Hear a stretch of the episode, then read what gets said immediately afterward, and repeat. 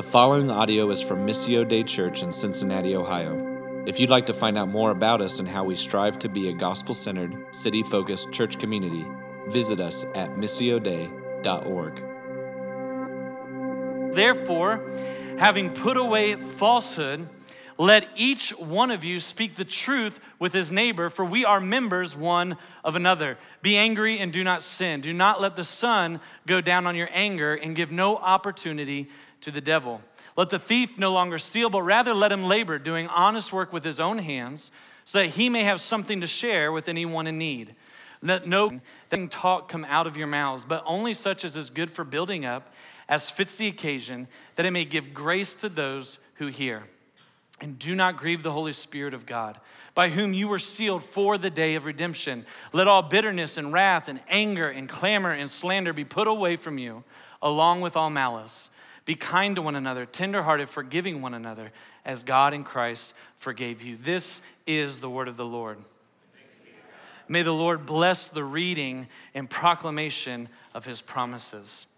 So here's what we're at. We're looking at Ephesians twenty-four, twenty-five through thirty-two. If we look at the beginning of Ephesians four, what we're going to discover is this anthem of oneness. So Paul comes out the gate and he talks about one God, one church, one sacrifice, one Lord. He just has this anthem that he is declaring of oneness, of unity. And now what he's going to get ready to lead us into is an understanding of a contending for that unity, and also an awareness and caution of behavior that would disrupt it, right? That would seek to actually disrupt unity and create divisiveness. And so the new man, what we see that we talked about last week, is sovereignly brought into the new community, where he is challenged to contend for the Spirit's unity.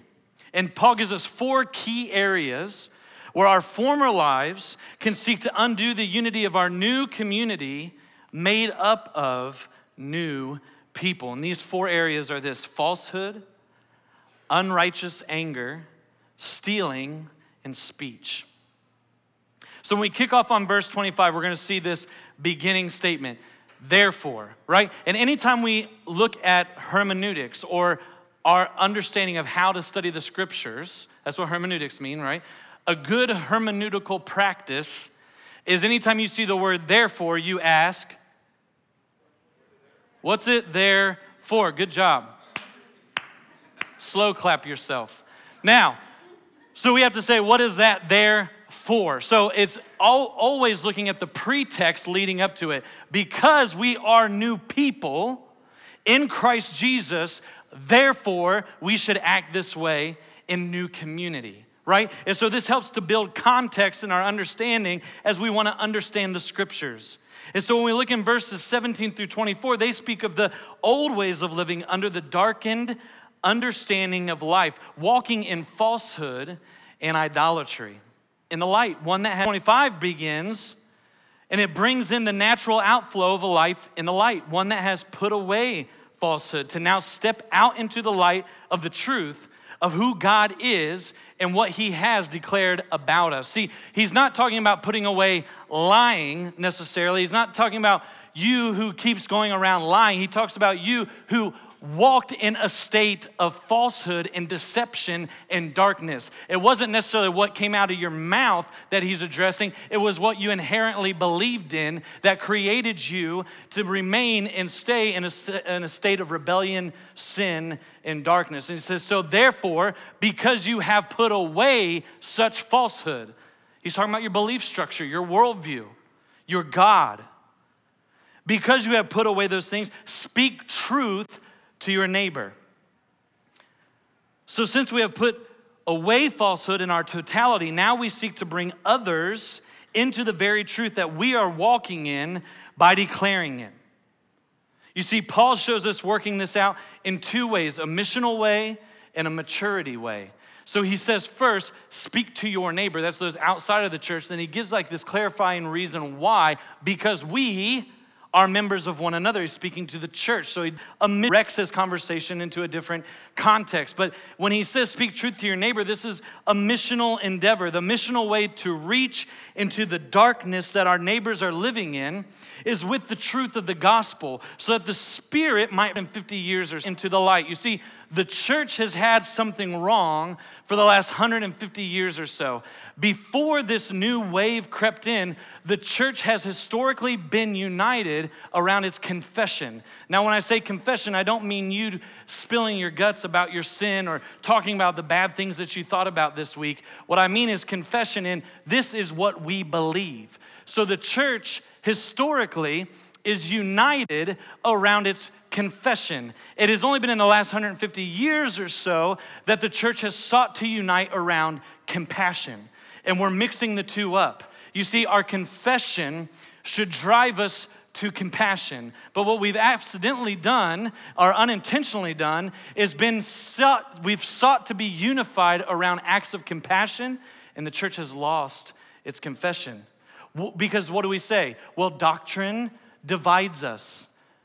Theology divides us. These things that divide us, let's unify around something not so combative, not so confrontational. Let's unite around compassion. And so we seek to unite around feeding the poor, building homes for the homeless, doing this, that, and the other. The reality is those are good things, but that's not why the church unites.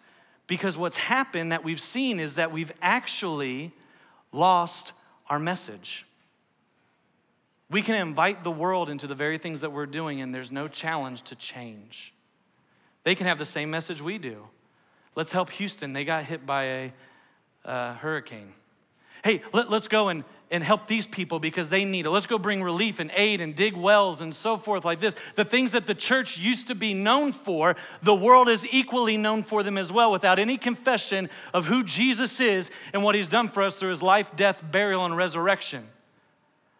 The church has never been intended to be united around compassion. We've been intended to be united around our confession. How do you become a Christian? How do you become a member of this new community? With your mouth, you declare Jesus is Lord. That's a doctrinal confession in and of itself.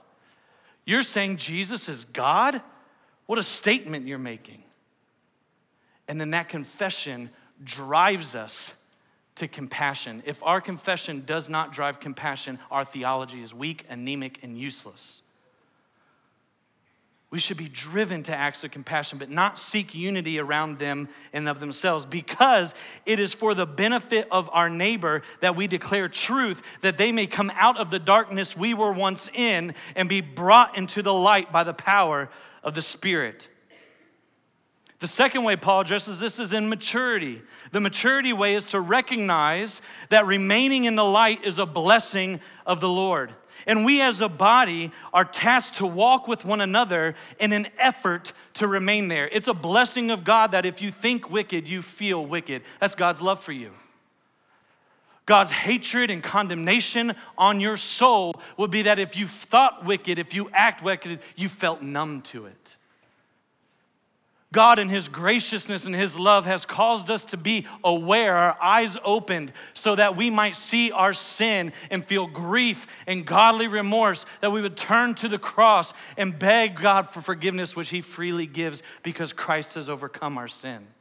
Right? This is a blessing of God that when we think wicked, we feel wicked. And so we have to remain in this new light that we find ourselves in for the sake of maturity. There's truth in both who we are. We must walk in this truth, who we are. This is our transparency. And truth in who he says we are. This is gospeling one another. So there's a, oftentimes our lives and the reality of what God says about us through his gospel don't line up. And if we allow ourselves and our sin and our depravity that remains in us to overcome us, we won't find victory in the truth and reality of what the gospel declares about us. That we have victory in Christ Jesus, that we have been forgiven of all our sin, that he has conquered death, hell, and the grave, that he is victorious and he gives his righteousness to us. We can't earn our salvation, therefore he earned it for us. So we have to not only be transparent, but we also have to seek to be gospeled so that we remember who we are in Christ Jesus. You see, we as a church have a deep-seated propensity to want to begin placing back on us the layers of darkness that Christ has set us free from. And we need the body to combat that. As a pastor with the ministry experience that I have, I can tell you this right now. I can know instantly when a person is being entrapped and oppressed by their sin. Here's how we know. The first sign is you start removing yourself from community. It's the very first sign that you're allowing sin to entrap you.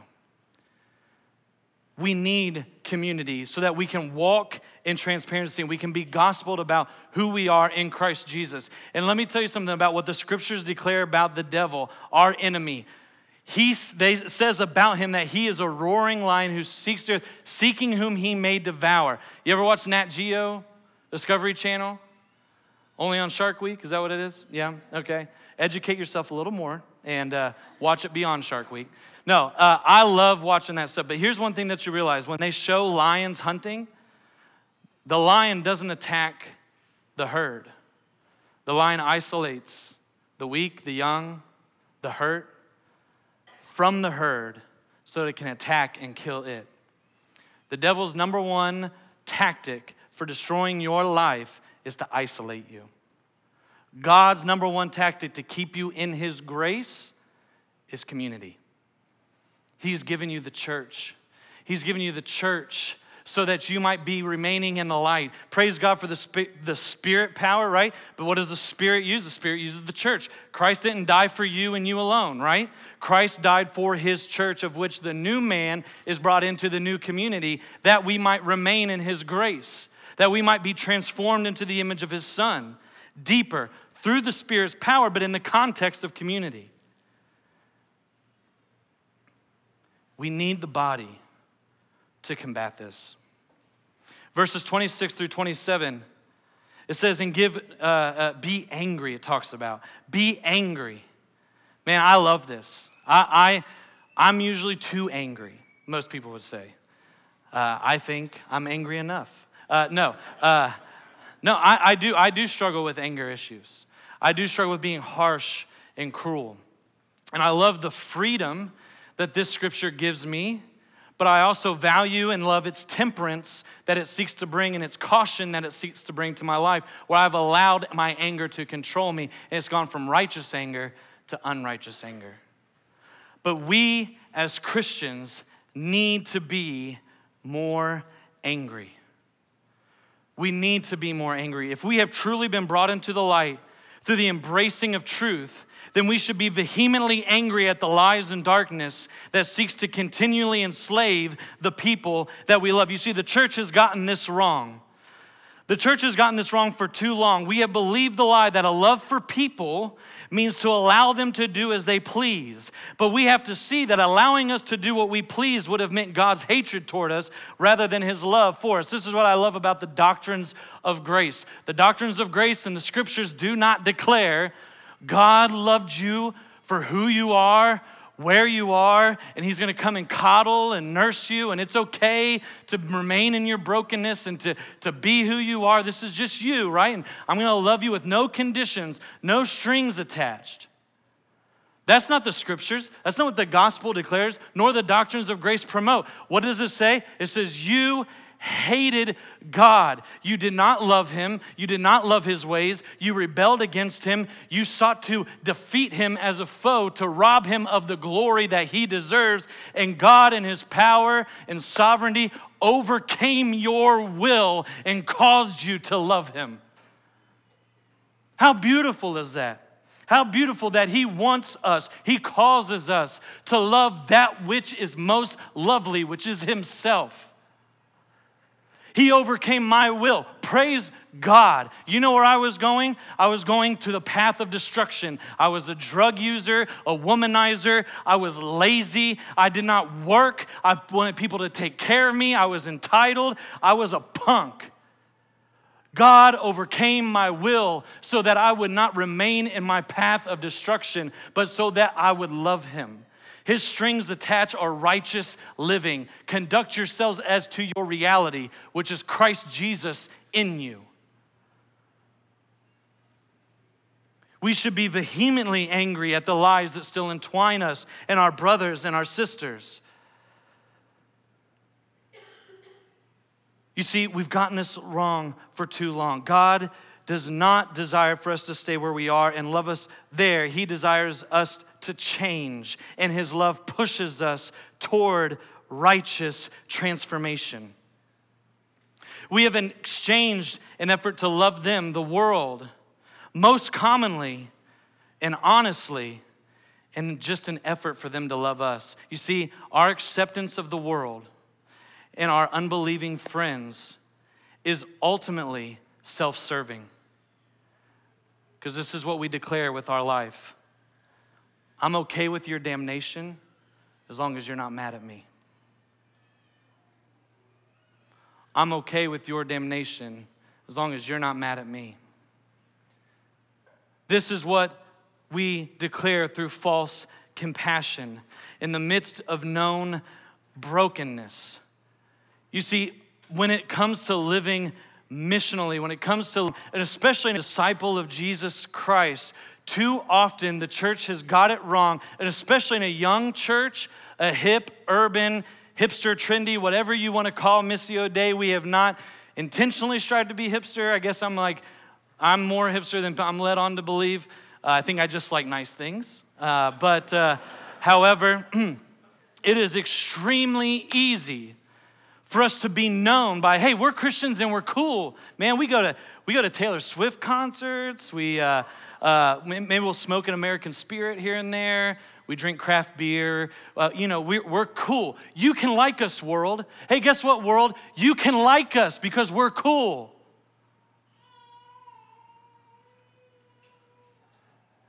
And we haven't provoked change. We haven't provoked righteousness, where it's actually our efforts to be cool are self-serving, and we're declaring to a fallen world, we're okay with you going to hell. Just don't be mad at me. Just think I'm cool. John Stott says this about the absence of holy anger.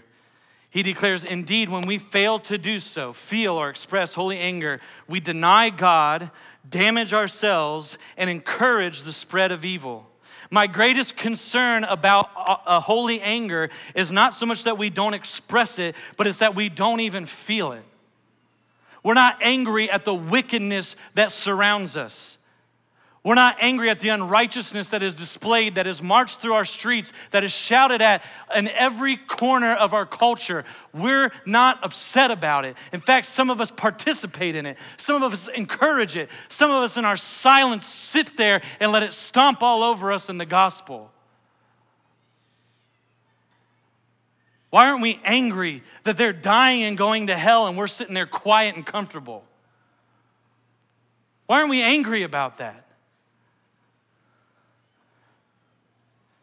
You see, Paul understands the communicable nature of God in us, that is anger. So when we talk about a communicable nature, there's aspects of God's character that is communicated to us. We share it with him. There's also aspects of God that we don't share with him, but there is a communicable nature of God that is anger. If you look throughout the scriptures, God is angry. That's a fact. You can read it throughout the scriptures. He is angry. Is he other things? Absolutely.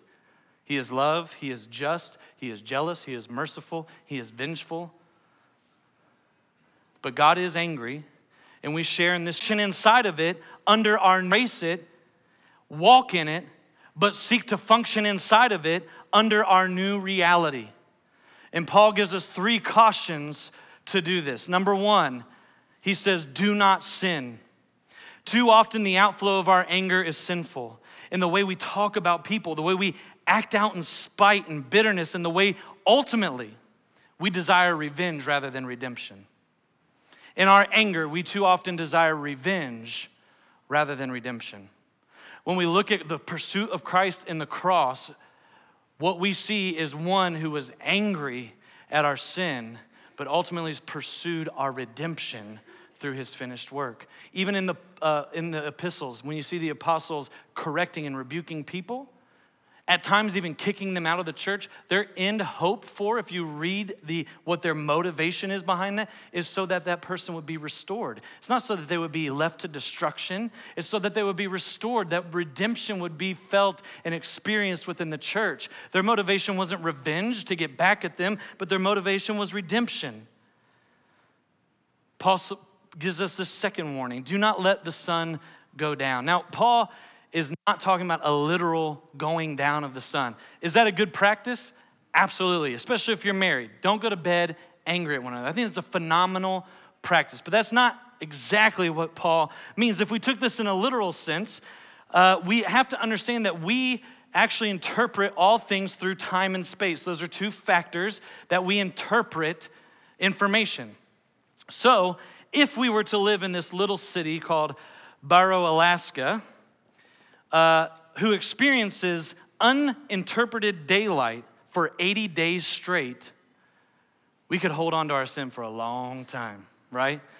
Some of you people are like, man, that sounds good. I can just be angry for a grip. I don't even have to let go of it. I can just remain in my anger. And the sun ain't gone down yet, right? He's not meaning this in a literal sense. He's giving us principles to live by in this understanding of not allowing our sin to what? To be nursed or to fester. If Paul is speaking about anything, he's speaking to the expedited nature of which the one who was wronged should go to seek peace with their offender. If Paul is addressing anything in this statement, he's not addressing the one who caused the offense. He's addressing the one who's been offended, expedited process to pursue peace with him who harmed you. We should be pursuers. This is, again, this is goes back to the gospel. The same men who pulled beard from Christ's face, who pierced his side with spears, who nailed him to a tree, who whipped him with nine tails. In the process of all of that offense, what was Jesus doing? He was pursuing peace with those who hated him. He was pursuing redemption for those who had fallen away. For his enemies, he was making friends. Us who have been offended should with haste seek reconciliation with our offender. Ultimately, all anger must find its rest in the revenge and the judgment of God alone. It's not ours to handle. It's not ours to handle. It's his. Thirdly, Paul says, give no opportunity to the devil. When we aren't righteously responsible with our anger, I'm going to define that as anger rooted in a forsaking of God's word and rested in God's sovereignty. We allow the devil to exploit it into unrighteous anger, which threatens us into places of hatred, violence, or breaking of fellowship. When we allow the devil to have a hold of our anger, when we don't temper it with the gospel, when we don't seek to put into place these community cautions that Paul gives us, and we let him have a hold of it, he's gonna run wild with it. And it's gonna take us to places of hatred and violence and the breaking of fellowship that we never had even imagined. Verse twenty-eight talks about the thief, causing him to no longer steal. What we see communicated here is that honest work builds into the fabric of community to bring resources for the benefit of all. Honest work builds into the fabric of community to bring resources for the benefit of all. When we steal, we ultimately tear at that fabric. We create distrust and an unwillingness to be open with our resources as we should. When thieves are around, what do we do? We transfer into modes of protection and preservation. When thieves are in your midst, this is why, why, why do you think we have locks on our doors? Why do we have codes on everything? Why do we have passwords and all these different forms of security in our life? Because we know that thieves are around, and what does that do? That causes us to revert to modes of protection and preservation. In the midst of this new community, when there are thieves or people who abuse even the generosity of others, it causes them to retract instead of walking with open hands, freely giving as they should. The community of new people should be a place where the thief no longer resides, so that our resources are freely shared and given in joy. This is what we see in Acts two. They sold all things and had all things in common, right? There was this open-handedness that they walked in in the new community so that all had. And when we abuse those resources, when we take advantage of people's generosity, when we become thieves in of ourselves, we cause people who would desire to be open-handed to start closing their grasp on their possessions. And I love here that Paul answers the why to our working. It's so important to answer this. Why do we work? Especially for me, as a person who was anti-work. I, I, I too often tied work to my father. And I said, I never want to be like this, so I won't work. And then I didn't realize how much insecurity, how much anxiety, how much fear I was building into my wife and my family. And to see this why helps to redeem my, my vision of work. And so Paul says this, mo- he, he, well, here's the reality for us. Most of us, we work for comfort, we work for security, or we work for image projection. But Paul tells us that the why of our work is so that he may have something to share with anyone in need. We work so that others might have. This doesn't mean that we work and go without. It doesn't mean that at all. But it does mean that we should be overly aware with how we can have and others around us can have also. This doesn't mean we work so that we don't have, right? We're not so sacrificial that we're sacrificing our own livelihood in the pursuit of it. But we are aware about what it means for us to have. We're modest in our understanding and pursuit to have. And we work hard enough so that others around us might have also. The church should be a house of, of a multitude of diverse resources that we can give to one another in generosity for the building up of the church. And so when you work, as you labor, how are you processing your labor with the needs and wants of the community that you find yourself in? How do you have so that others might also have? Verse twenty-nine talks about our speech, our speech. And if I'm honest, this is where I should just, I feel like I should just go sit down. I honestly feel like I'm not even, should be allowed to preach this text. My mouth has gotten me into so much trouble. And for the last sixteen months, I have been under a microscope when it comes to my behavior and who I am and how I respond in certain situations. Uh, too hard. You can ask my wife, my confidant. God has given me Uh, two great helpers and defenders, the Holy Spirit and my wife. And it has been tough. I've wanted to run, I've wanted to flee, but I have rested on this promise in Romans eight that God works all things for good for those who love him. And as hard as this has been, clinging to that promise that this is for my good, I might not be getting what I want, but I'm confident at the end of this, I will have better than I ever imagined I wanted in the first place. But if you asked, I believe that my speech would not be defined by others as building up, as timely, or as full of grace. Probably it'd be most described as destructive, unwanted, and full of judgment.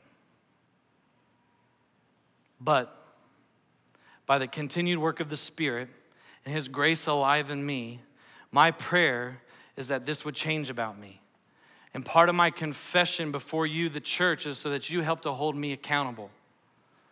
Let me tell you something. I need you just as much as you need me. In over seven years of leading missional communities, I promise you I can count on one hand how many times somebody asked me how I'm doing. If you're a pastor, if you're a leader, you don't get asked how you're doing. You don't get asked what you're struggling with in your sin. You don't get asked how you've repented lately. You don't get asked if you're okay. We need you as a pastoral team to be the body for us. We're not exempt from what we preach. If you don't aren't asking me how I'm doing, if you're not asking me if I'm okay, if you're not asking me about the sin and prodding into my life about the sin that is in my heart, it will overcome me and it might destroy me. The average lifespan of a pastor in a church is three years. Three years. Why? There's multifaceted reason, but I can guarantee you one of them is because people don't stop to ask them how they are. So be the community for me and for the other pastors here at Missio. In this verse, Paul admonishes us to not let cor- any corrupting thing come out of our mouth. This means language that seeks to tear down, mar, or alter for the worse. Our speech should do the exact opposite. It should build up. It should strengthen. It should extend grace. And Paul gives us three ways in which this can happen. He says, first, that our speech should be good for building up. Our gifting and responsibility in community is for the purpose of building up, and our speech should reflect this. So when we see why did the Spirit give gifts, diverse gifts to the body in First Corinthians, it declares that it was for the building up of his church. Our speech should reflect the giftedness of the Spirit inside of us. We should be a people who use our words to see others, be built into the people who God wants them to be, and not a people who tear down people with our words because they don't fit the image of what we want them to be. Too often, my hastiness in my speech or my directness or however you want to label it, crude, harsh, foul, has been because instead of seeking to build up people into what God has called them to be, into the image he's calling them into, I have an image I want them to be forced into, and so I tear them down and deconstruct them to try and get them to fit into that. And I've sought my own plans and my own agendas rather than that of what the Lord has declared. Number two, Paul says this fits the occasion. This speaks to time and space. Sometimes we say things when it isn't the right time to say them, and our words lose their intended effect. And I believe that usually it's because we say them too late rather than too soon. Often we wait weeks and months, or we never say anything at all. We push it off and we push it off because we don't like confrontation, because we don't want to feel weird, because we don't like however it makes you socially feel in that circumstance. But let me tell you something. If you love your brother, the Bible is very clear, black and white, no matter what your personality type is, you go to him. And in love, you declare truth and pray with him and seek to restore him that he might live and walk in the grace of which he was called. And so for us, too often, we wait too long to address issues. This happens in the church. Let me tell you something. We hear about the times where it has been weeks going on in conversation before it ever even gets to a pastor, and it's about us. We know we tick you off. We know we make you angry. We know that we have built distrust in you at times because of our inability to communicate properly the way we should to our members. We know this. Please come talk to us. Please don't call, go and talk to every Joe, Tom, and Sally in this church about it before you come talk to us. Honor the scriptures. Honor your brother. Come talk to us. And let this be practiced with you and one another. Now, is there a time to be patient, a time to wait? Absolutely. Should everything be done with haste? No, especially if sometimes we say things in the wrong spaces, in the midst of a public audience, and we add shame or humiliation unnecessarily. I'll give you two examples. When it comes to the wrong space and understanding the proper spaces that we should address our brothers and use our speech wisely, is in Matthew eighteen. As Jesus is walking out, how do we walk out biblical uh, discipline within the church? Step number one is what? Go to your brother privately. One-on-one. Go privately to your brother and call him to repentance. That's the first step that Jesus gives us in his own teaching about how to deal with people in their sin. We go to them privately. But another example where there's maybe a necessity to speak immediately and in the presence of all is with Paul and Peter. So Peter, who is an apostle of Jesus, there's a story in the Bible where he is sitting with some Gentiles eating. And what happens is some Jews walk in. Now, customary to his life as a Jew, if you eat with Gentiles, you're considered unclean. And so when these other Jews came in to sit and eat where he was, he got up from the table and sat with them so that he would, that he would not provoke judgment upon himself. Paul was there, and what did Paul do? Immediately and to his face, the Bible says. I love that. Just God, I don't. I just imagine maybe Paul was like even a shorter dude, and he got up on his tiptoes in Peter's face, just giving it to him, right? Anyway, uh, to his face he rebuked him. Now, why was the space important for that? I think that the space was important for this. This is me. This is right. The the book of Justin Ramos, uh, because those Gentiles felt fought for. Man. Paul was putting on display publicly, you're worth fighting for. Jesus died for you. You're a part of this church. Don't let this man's foolishness and disbelief cause you to feel like you're an outsider, like you're dirty and forsaken as we've treated you for thousands of years because you weren't of the way of the Jew, but you were a way of the Gentile. Man, Paul built worth into those people by confronting Peter to his face. There are times where expedited, immediate confrontation in public spaces is necessary. But let's not make that the norm, right? Let's make that the, uh, what do you call that? The uh, the not norm? That one. Number three, he says this, give grace to those who hear. All speech should be seasoned with grace. Even our attempts to bring correction and rebuke should be soaked in the grace that the blood of Jesus provides for us. Amen? Verse thirty, he talks about this grieving of the Holy Spirit. You see, we are ultimately made new people by the powerful work of the Holy Spirit, who not only begins this work in us, but sustains us and empowers us, an ongoing work in us to renew the image of God in us. Our conduct cannot undo the Spirit's work of salvation in our lives, but it can cause him sorrow in the midst of his working. You see, the Spirit works in oneness, making us one with Jesus the Son and making us one with his body, the church. Our sin frustrates these realities and opposes the Spirit's power and purposes in his work. You see, oneness, making us one with Jesus the Son and making us one with his body, the church. And we see this exercise of this in Jesus's prayer in John seventeen.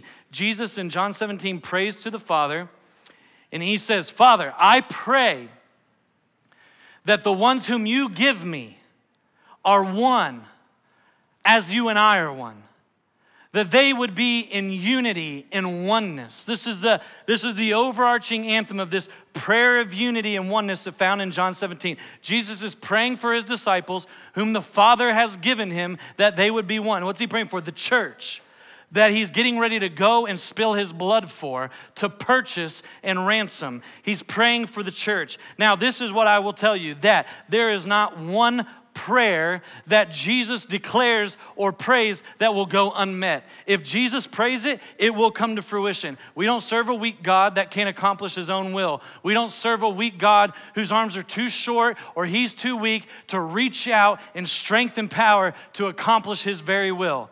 His prayer will be fully known and realized.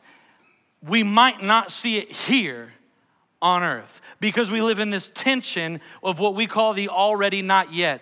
Here's another way that this is understood. We are already forgiven of our sin, cleansed from our sin, and made righteous in the midst of our sin because of the finished work of Jesus. However, we still sin, right? We still fall short. We still mess up. We still go back to our old ways at times. And so we live in this tension of already not yet.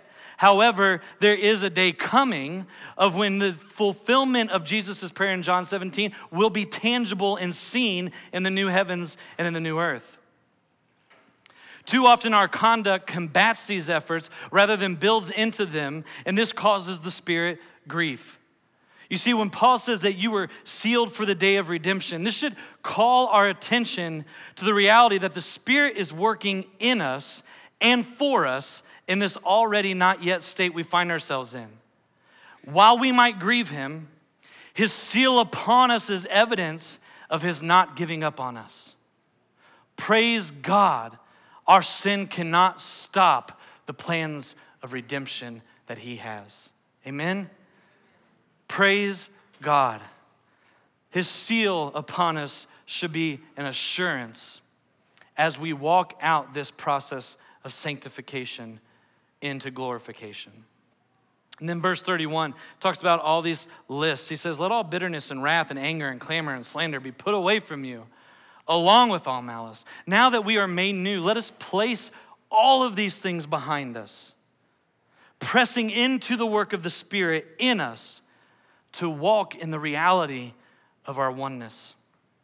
This is how I would kind of wrap this whole passage of Scripture up. I would say this, that the new man we become in Christ is placed into a new community where our oneness with the Son is understood in the oneness of community. The new man we become in Christ is placed into a new community and understood. Oneness with the Son is understood in the oneness of community. We are known and understood in the context of the church. Listen to me. If a church has ever communicated or led you to believe that you have some unique, special relationship with Jesus, they lied to you. I'm not that special. You're not that special. Jesus has a universal way in which he said, you must come to me by this. He said, how? Through the obedience of his word, right? Through the obedience of his word, through faith in him as the Son of God, in his life, burial, uh, life, What, what do you do? You live, then you die, then you're buried, and then he rose again. He's the only one. He's the only one, in case you were wondering. Um, we come to him through his terms, through his ways. He doesn't understand us in our unique personality and try to come through us in this special way. We are the church unified, and it is by an implication of his work to save his church that I'm a benefactor of his gospel work. You see, I'm a benefactor of Christ's work on the cross. Praise God, I get the benefit of his pursuit to ransom a church for himself. Would have Christ died if only just for me? Well, I don't know. I don't like to think in hypotheticals. The reality of the nature is he died for the church, and that includes more than just myself. So we are known and we are understood in the context of the church. But we often fail to operate in this in, in one of two ways. Some of us, some of us are often too busy trying to get the world to love us that we neglect cultivating the true, deep, eternal love of the church. Our conduct should not simply be to become more Christ-like in ourselves, but to work to see Christ renewed in one another. Most of the New Testament commands in the epistles about serving, about caring, and about loving others is found within the context of the church. It's not found within the context of the world. So as we look in the apostles' command is to love, care for, serve, uh, uh, sacrifice for. If we look at it in the epistles, the context is typically within the church, not for the world. The way that we live within the church should be making the world jealous as they peer from the outside. We should be radically cultivating true, deep, and eternal love within the church. If we aren't experiencing this, because we, we love to have the world love us. And, you, and you'll hear this, you kind of sense this in America. Let me tell you something. In other countries, Christians are being persecuted left and right. They're losing their lives. They're coming under oppression. They're being imprisoned. They're having to burrow underground to stay protected. Because why? Because they confess Jesus. My argument is not that just we're in an American context, but the American church has lost its edge. When we seek to cultivate relationship with the world instead of relationship within the church, there's probably two reasons that we're not experiencing criticism and rejection from the world. Number one, we aren't living missional enough to, missional enough to even have unbelieving friends. Are you so uh, uh, uh, entrapped within this third culture of the church that you don't even go into the dark spaces, that you don't even have unbelieving friends? Look, if all your friend, if all your missional work is to try and get other people from other churches to come to this one, stop. I don't want it. We don't want it. We want unbelieving people who are lost and who are dying and going to hell to be proclaimed the truth of the gospel from our lips so that they might come into the light which we are in and we might rejoice with them forever as part of the body of Christ. We should be living missionally left where we at least have unbelieving friends. Number two reason is that we're probably not talking about Jesus enough or living radically counterculture enough for people to get upset with us. Let me tell you something. People were upset with Jesus. Did Jesus go into dark places? Absolutely. Did he drink wine at sinners' tables? Absolutely. Did he live missionally better than any of us will ever even imagine? But you read those stories, and there's something that stands out. His righteousness was always identifiable among them. He stood out. When you're in dark places, are you just another dark figure? Or do people point into the numbered masses and say, that one right there stands out? Their righteousness is tangible. Some of us, however, find ourselves deeply within community, but we operate in ways with, which bring division instead of unity. We operate in ways that bring division instead of unity. These people often, to my experience, don't understand why they can't seem to belong. They go from church to church to church. They go from small group to small group to small group. This church is cliquey. This church doesn't accept me. This church has something weird going on. I couldn't be a part of that. Blah, blah, blah, blah, blah. In sincerity and in love, I want you to hear me. The body will reject poison. The body will work to reject poison. We have to press into community, but as in humility, we have to be able to be ready to discover that the common denominator for our problems is ourselves. Maybe the reason that you can't fit in is because you keep unknowingly and unconsciously causing problems of division wherever you go. I want, I want you to pray about that. I'm not saying, is there a right time to leave? Is there a right time to go to a different church? Is there, absolutely. I'm just asking that you pray and press into community to discover that the problem might be you. I don't want to leave us in this despair, this demonstration of the way that we rebel against God's word. So let us look to the reality of the gospel, which is our hope. Jesus' finished work on the cross, it pardons the liar, the murderer, and the thief. And his resurrection assures that they will be restored to him and to one another. Jesus' finished work on the cross pardons the liar, me, the murderer, me, the thief, me, and his resurrection assures that they will be restored to him and to one another. Where our mouths were filled with deceit, Jesus places truth like the sweetest of honey. Where our anger breeds murder toward our brother, Jesus gives us strength to place our anger in his sovereign care. Where we once stole to meet our needs, Jesus places himself freely upon the table and calls us to come and feast of his flesh. Where we spoke to destroy one another, Jesus speaks to cast away the darkness that was destroying us. Praise God for the gospel that we can no longer walk as murderers and thieves and liars because Christ became that for us and is demonstrated in the cross of Jesus. Amen? His forgiveness is poured out on us. We are reconciled and made friends who were once enemies. And he gives to us that which is so much greater that we never even knew that we wanted. This is what I'm talking about. We think we want things, we think we need things, and we get angry at God and we get angry at others when we don't get them. And God's waiting on the other side and said, I can give you this, but you'll come back hungry. You'll come back starving, thirsting for more, or I can give you something so much better that you never even imagined you wanted. Be patient, rest, press into community, gospel yourself so that you know I'm working all things for your good. You see, our sin broke apart not only our relationship God desired for us to have with himself, but it also broke apart the relationship that he desired us to have with one another. Let me say that again. Our sin broke apart not only our relationship God desired for us to have with himself, but it also broke apart the relationship that he desired for us to have with one another.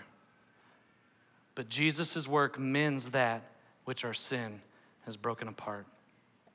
Let us walk this out in three ways as we are new people found in new community. Number one, seek to understand the new man in the context of the new community. So seek to understand yourself, the new man you are, in the context of the communi- new community. Don't forsake the church.